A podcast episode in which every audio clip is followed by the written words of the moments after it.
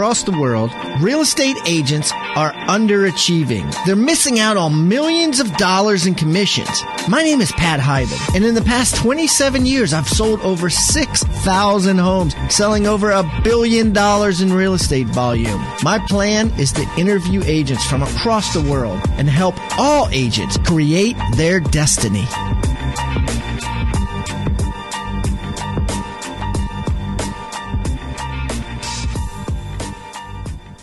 Guys have heard me talk a lot about this program that I'm creating, and I basically met with eight of the world's top listing agents and recorded their candid, no holds barred interviews with sellers and what they say to a seller, what they don't say to a seller, how they get a listing. We've broken it down into six chapters. It's about 12 hours of video, and uh, we're going to be selling it as a course.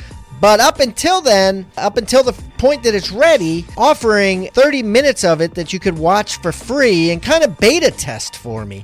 Tell me what you like about it, what you don't like about it. So, if you want to beta test this and you want to check out some of it for free, the section I'm giving away free is on touching and rapport building. I know that sounds odd, but each of the agents I talked to had ideas of where to touch. Like, don't touch a guy on his hands uh, unless it's a handshake and stuff like that. And there's also a bunch of stuff on rapport building, you know, like what to say and how to find commonality and just all kinds of neat stuff. So if you want to watch that, you get it for free. Go to hibandigital.com backslash rebus, hibandigital.com backslash R E B U S, and you'll get a free copy of that. And let me know what you think of it. Thanks.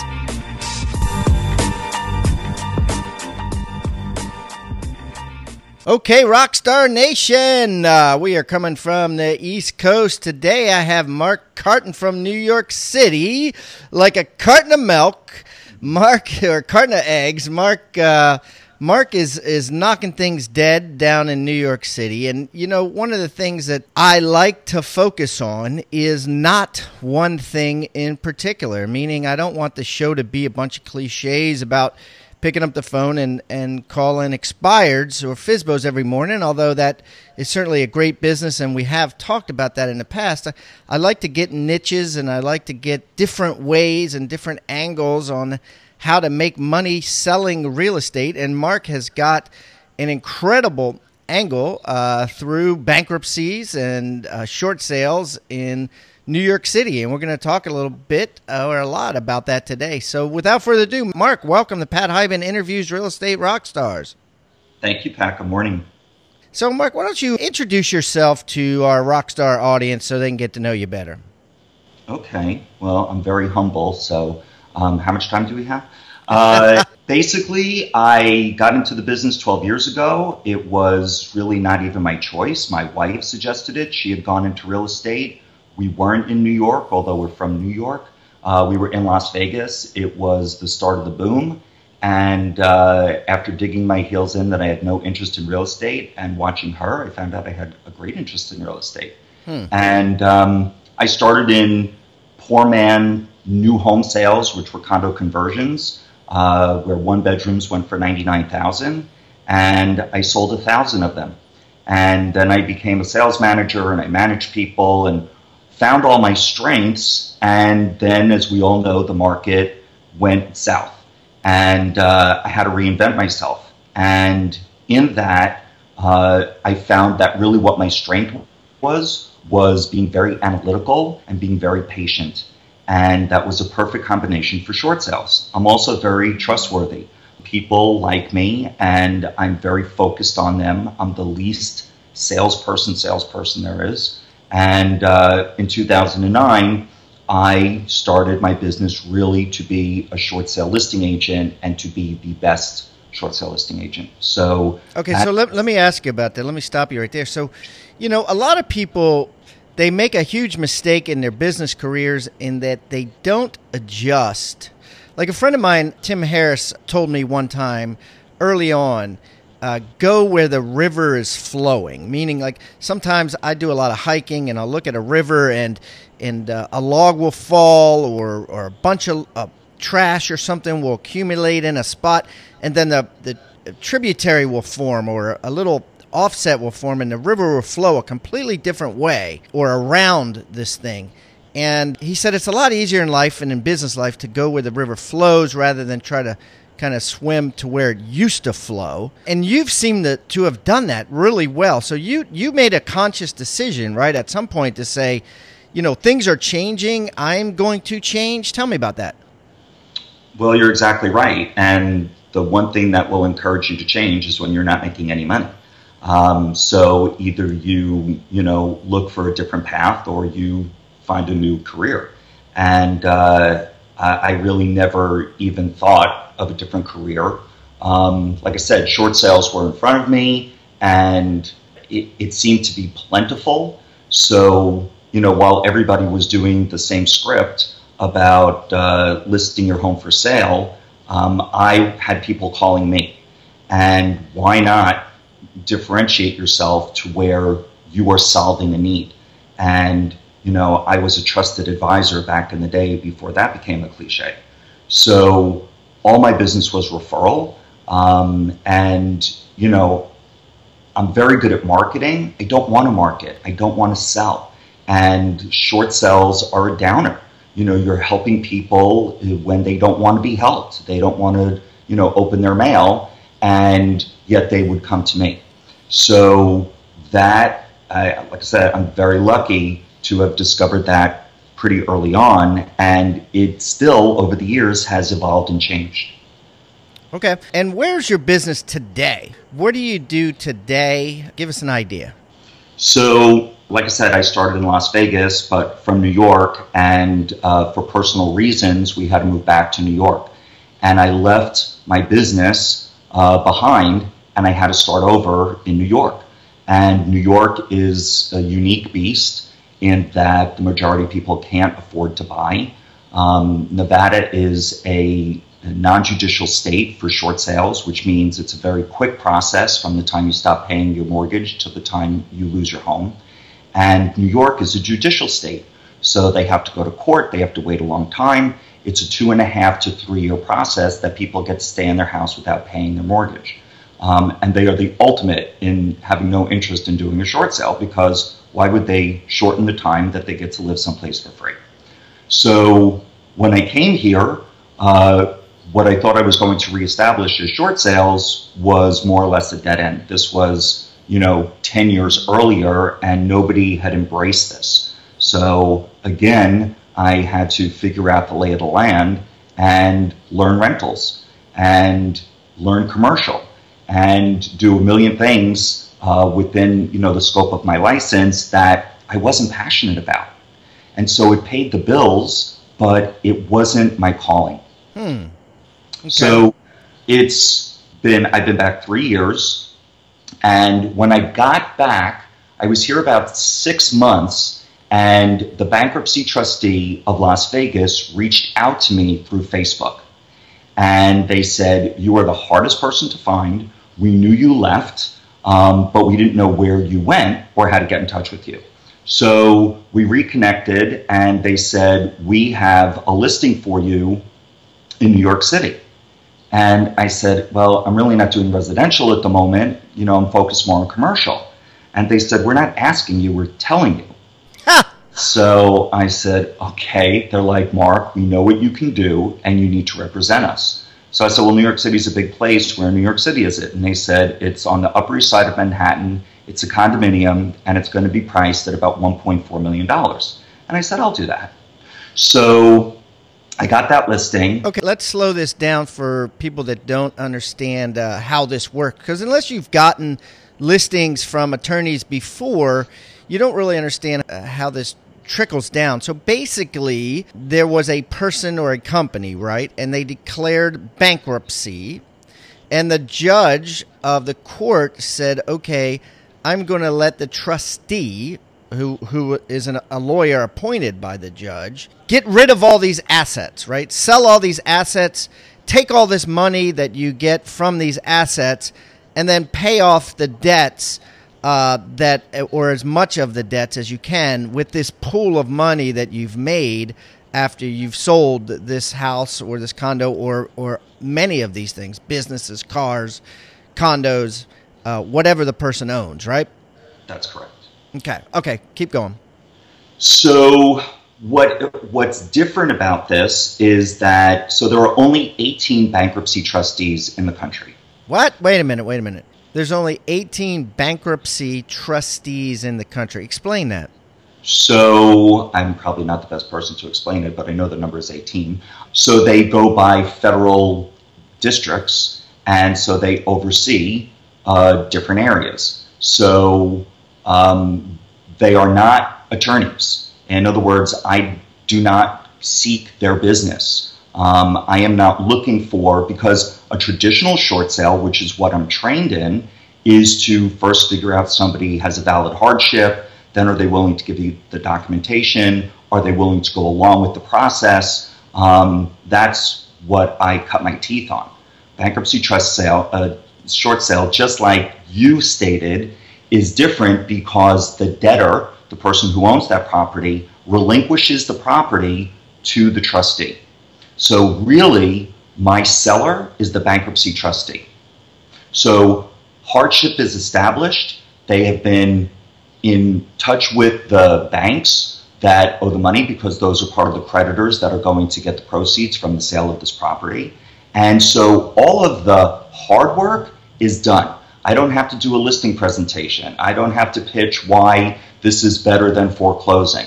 That's done. They are coming to me with an assignment of something that has a pre foregone conclusion. Much right. different business. Yeah. So that condo that they reached out to me two and a half years ago is still for sale.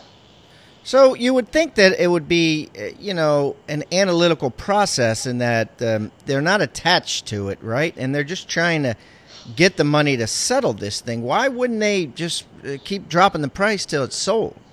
Because it's not their property; it's the bank. So you're still dealing with the bank. So the bank is the one that's uh, holding up the sale of that thing. Exactly.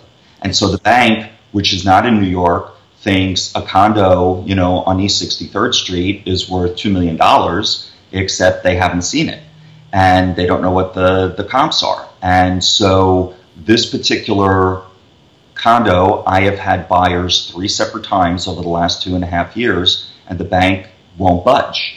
And so, just what you said about being analytical, that's really my highest and best use is that I can analyze something to put you, whether your bank is in Iowa or in, you know, Florida, I'm going to make you feel like you're here to clearly understand that the value that you think it's worth is not so, as the debt increases. Yeah, so so certainly people are listening out there are going to be like, oh well, hell, I don't want to do that business because these banks are going to be assholes and they're not going to let me make commissions. And that's what I want to learn. So tell me about some success stories. Tell me about how you've made money through bankruptcies and through trustees and and let's talk a little bit about uh, if someone's listening how how they can get into that game as well sure you know the number one thing is patience and I, I think that any good real estate agent who is focused on helping their client, whoever that is, um, for a successful outcome, however long that may take, is somebody who's right for short sales or bankruptcy short sales. Um, somebody who's doing it for a quick turn and a commission, mm, they need to stick to fair market listings. Um, so this is all about you know filling up your pipeline uh, with properties in different uh, stages of readiness. Hmm. Um, so the the biggest benefit of working bankruptcy short sales is I work through a company, and that company certified me. So everyone listening can get their certification, and I'll be happy to share that uh, yeah. website. So what is it? It's uh, bkglobal.com. So I'm so used to, so their consumer based website is called bankruptcylistings.com. And that's where the listings actually are. But the back end is BK Global, but the website is bkginc.com. Okay, and I'm gonna I'll, I'll put that on Hiban Digital as well. Okay, so people can go there, right? And they and they pay money and they get certified Correct. in being what being a, a bankruptcy short sale listing agent. a bankruptcy short sale listing agent. And then, so you get this certification. How hard is it? Um, if you know short sales, which is really my suggestion, it is not hard. Um, it's a, it's really they teach you what to do. So if you didn't know, you would learn it within the course. Uh, the course is very educational, really well done. Um, I think it took me, I don't know, six or seven or ten hours. It's all online, um, and then you are certified. But being certified and actually doing the work are two vastly different things. Yeah, I mean, so you get this certification, and then what do you do with it? Like, uh, so now, so now you choose the areas that you want to specialize in, and so that's geographic areas. So I choose my areas, and now I am a representative on behalf of bankruptcylistings.com. And when a trustee somewhere in the in the country has a property to dispose of in my service area, they can look at my profile and say, "Oh, I want this guy to list the property," and then they choose me, and that's how I get a listing.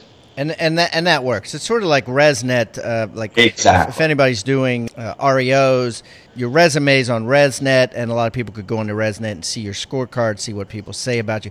Is is bankruptcylistings.com, and I'm going to put all this again on hibandigital.com. But but here's the thing, Mark. So so let's say you're someone out there and and you're in Tupelo, Mississippi, and you're listening to this thing, and you're like, okay, good. I'm going to go in. I'm going to get my certification in bankruptcies. I'm going to get my certificates, bankruptcy listings, whatever, and I'm going to put it out there, right?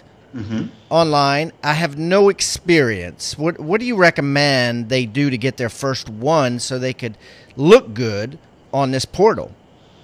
Well, I would try to get a local short sale listing and succeed in that first and get regular short sale training and certification. That's the key. Um, this is a little bit more complicated, so this is really perfect for an experienced short sale agent. I really wouldn't recommend it to a, a novice um, just because they're going to want to kill themselves.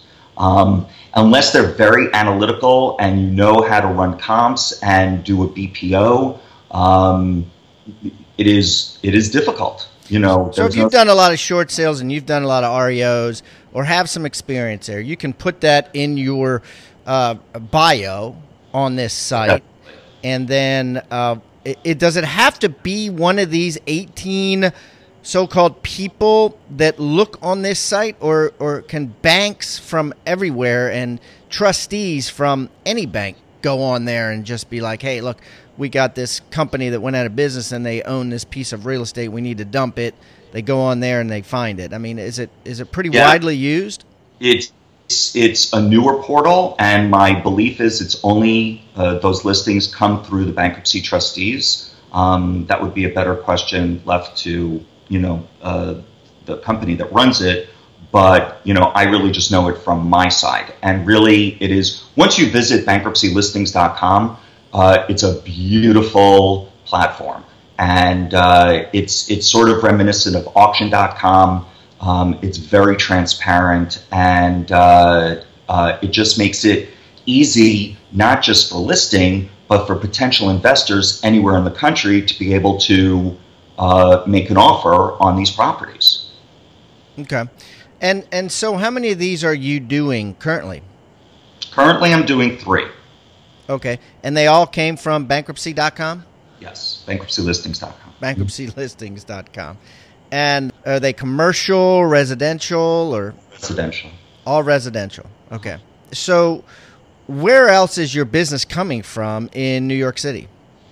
So you know, we're a full service brokerage. As I said earlier, 75% of business here are rentals. So we established ourselves as a rental brokerage as our base division. We have nine divisions.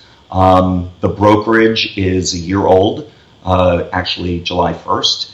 And uh, it is, you know, for lack of a better word, boutique. Um, we decided not to focus on Manhattan, although that's where we began. Uh, there's too much competition, and nobody cares about you as a person. And they don't. It's all about getting. So what's different here with rentals is that everywhere else in the country, uh, the landlord is going to pay your agent's commission, mm. and in New York, you pay the agent's commission.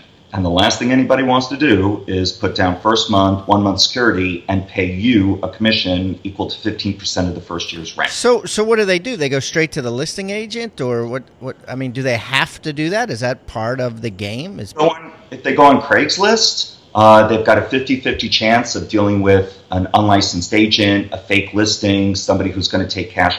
They don't understand what what it means to be represented by somebody who's a licensed agent. So is it? A, it's not a struggle then. I mean, people just know that that's the culture, that's the protocol, and they just pay you, right?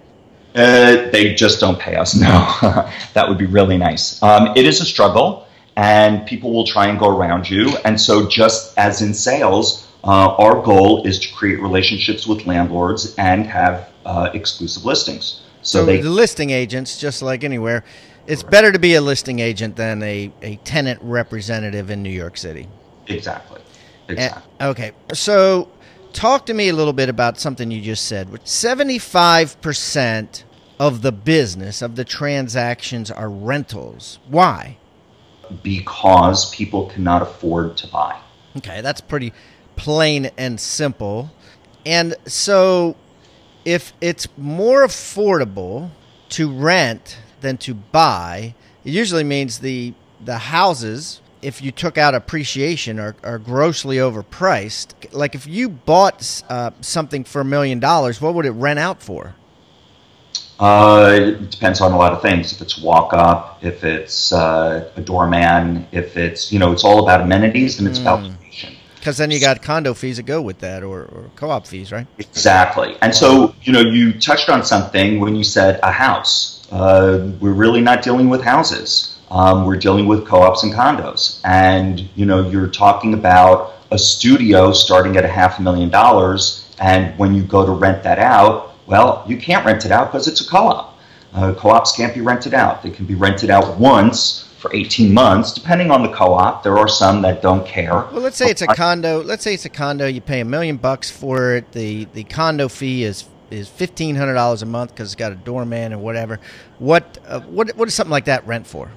Okay, so uh, a million bucks, a one bedroom could go for forty nine to fifty five hundred dollars a month in an upscale building in a very nice part of town with easy transportation. Wow. So so basically, you take off the fifteen hundred or the fifty five. Let's go with the out number, the high number, fifty five hundred. You take off fifteen hundred. Then the landlord themselves are making four thousand a month off a million dollars.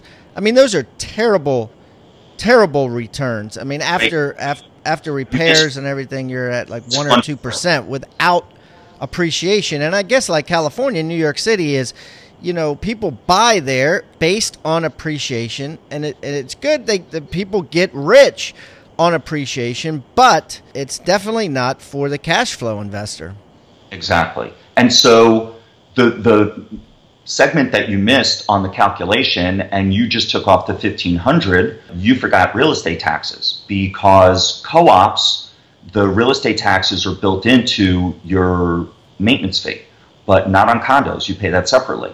So $1,500 for your monthly maintenance and another 13 to $1,500 for your monthly taxes. Wow. Interesting. It is a 100% losing proposition. Mm, very interesting. So, what are you telling your agents today, or what, what are you doing yourself today to push through this the interesting market that you're in? So we find opportunities where there is affordability, and the affordability is in the outer boroughs, and that's why we decided not to focus on Manhattan and actually establish our brokerage and our focal point on the Bronx. Um, and we did this, like I said, a year ago, and everybody thought we were out of our minds because Bronx is stereotypically known as the worst borough for crime and the most unappealing place, and you just have to, you know, look up the Bronx is burning, and people have very strong recollection of what the 80s were when landlords were setting their own buildings on fire to collect the insurance money. It's the poorest borough. You know, I could give you negative stats, but I don't focus on the negative. On the positive, we are the one of the fastest appreciating uh, boroughs, and now everybody is focused on the Bronx. And a year later, everyone said, wow, you guys were such visionaries. And it really has just begun. So we're very happy that we chose where we are. So you've you've done a lot of conscious thinking, it seems. You know what I mean? Like with with your shift to short sales, with your shift uh, to the Bronx, you're kind of going to where taking taking the old quote, uh, Wayne Gretzky quote. You know, you Mark goes to where not where the puck is, but where the puck is going. Right. That's our goal. Sometimes the puck goes in the opposite direction, but we've been lucky so far. So where do you think the puck's going next? You know, I think really the, the puck is just heading in our direction. So we are ahead of the curve. Now it is, you know, the whole thing here, because it's been identified, is there's a lot of backlash about the gentrification of the Bronx. And so, with a very heavy demographic of poor people, they feel like they're being pushed out. So, you know, our goal in one of our divisions is to bring a Starbucks into the Bronx. There are two in the Bronx. Um, we're trying to bring the third. Um, we try to, you know, paint this as someplace that corporate America can really plant their flag um, because that is going to help us residentially, and we feel that's our responsibility. Because the people coming from Manhattan, where you know they say meet me at the Starbucks, and you know it's on 63rd Street, they say which one? Because it's on every corner, and here there are. Yeah. Two. So we feel it's our responsibility to help the community become that place that that has all the elements of enjoyment and to really support that. So that goes far beyond our quote unquote real estate business. So are you are you branding yourself to be the Bronx real estate, the boutique real estate company in the Bronx? Well, yes. our our tagline is "Discover the Real Bronx." Um, because Bronx is City Island, it's Throgs Neck, it's Country Club, it's Riverdale, and all of those names might not mean anything to you, but these are on the water. These have spectacular views these are homes. You know, when you're in an urban surrounding, you're looking at townhomes that are really not what you would expect from Sex in the City townhomes and brownstones. like the underground Bronx. Yeah. So, you know, people see that and they go, "Yeah, I can't I can't live there." Investors say the same thing. Investors look at it and they go, "Oh, I don't want to buy here." And we have to explain, are you looking at rate of return or are you looking at could you live here? Because the neighborhood is full. There's no vacancies in the neighborhood. So see it for what it is. Um, so we have a lot of challenges to overcome every day. But Discover the Real Bronx is, again, it's not talking at people, it's listening and it's trying to understand what they're trying to achieve.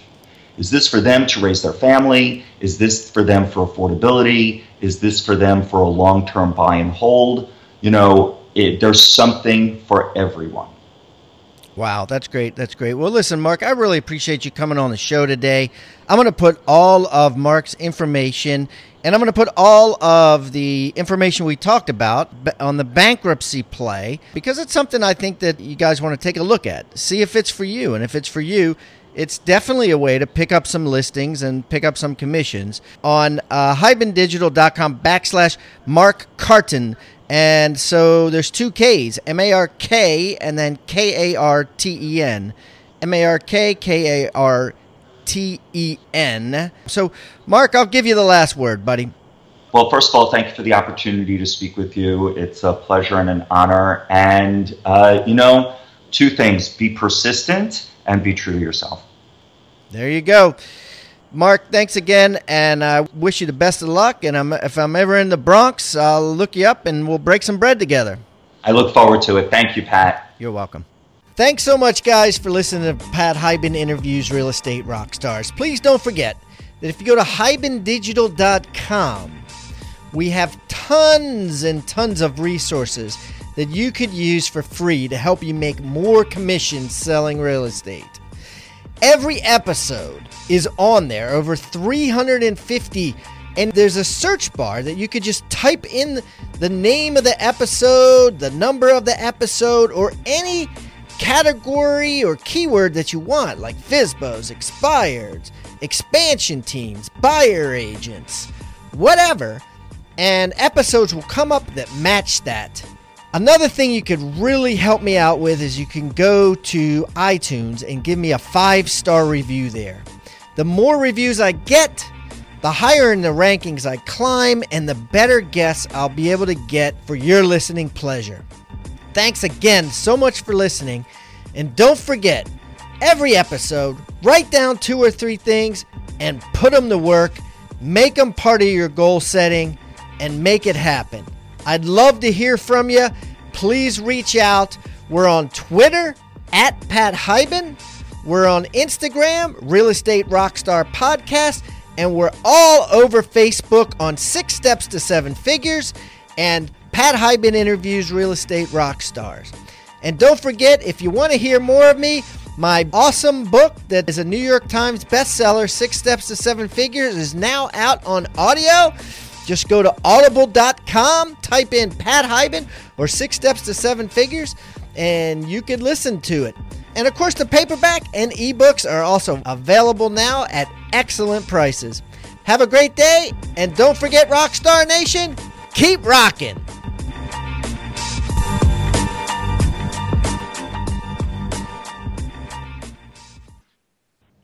This podcast is a part of the C Suite Radio Network. For more top business podcasts, visit c-suiteradio.com.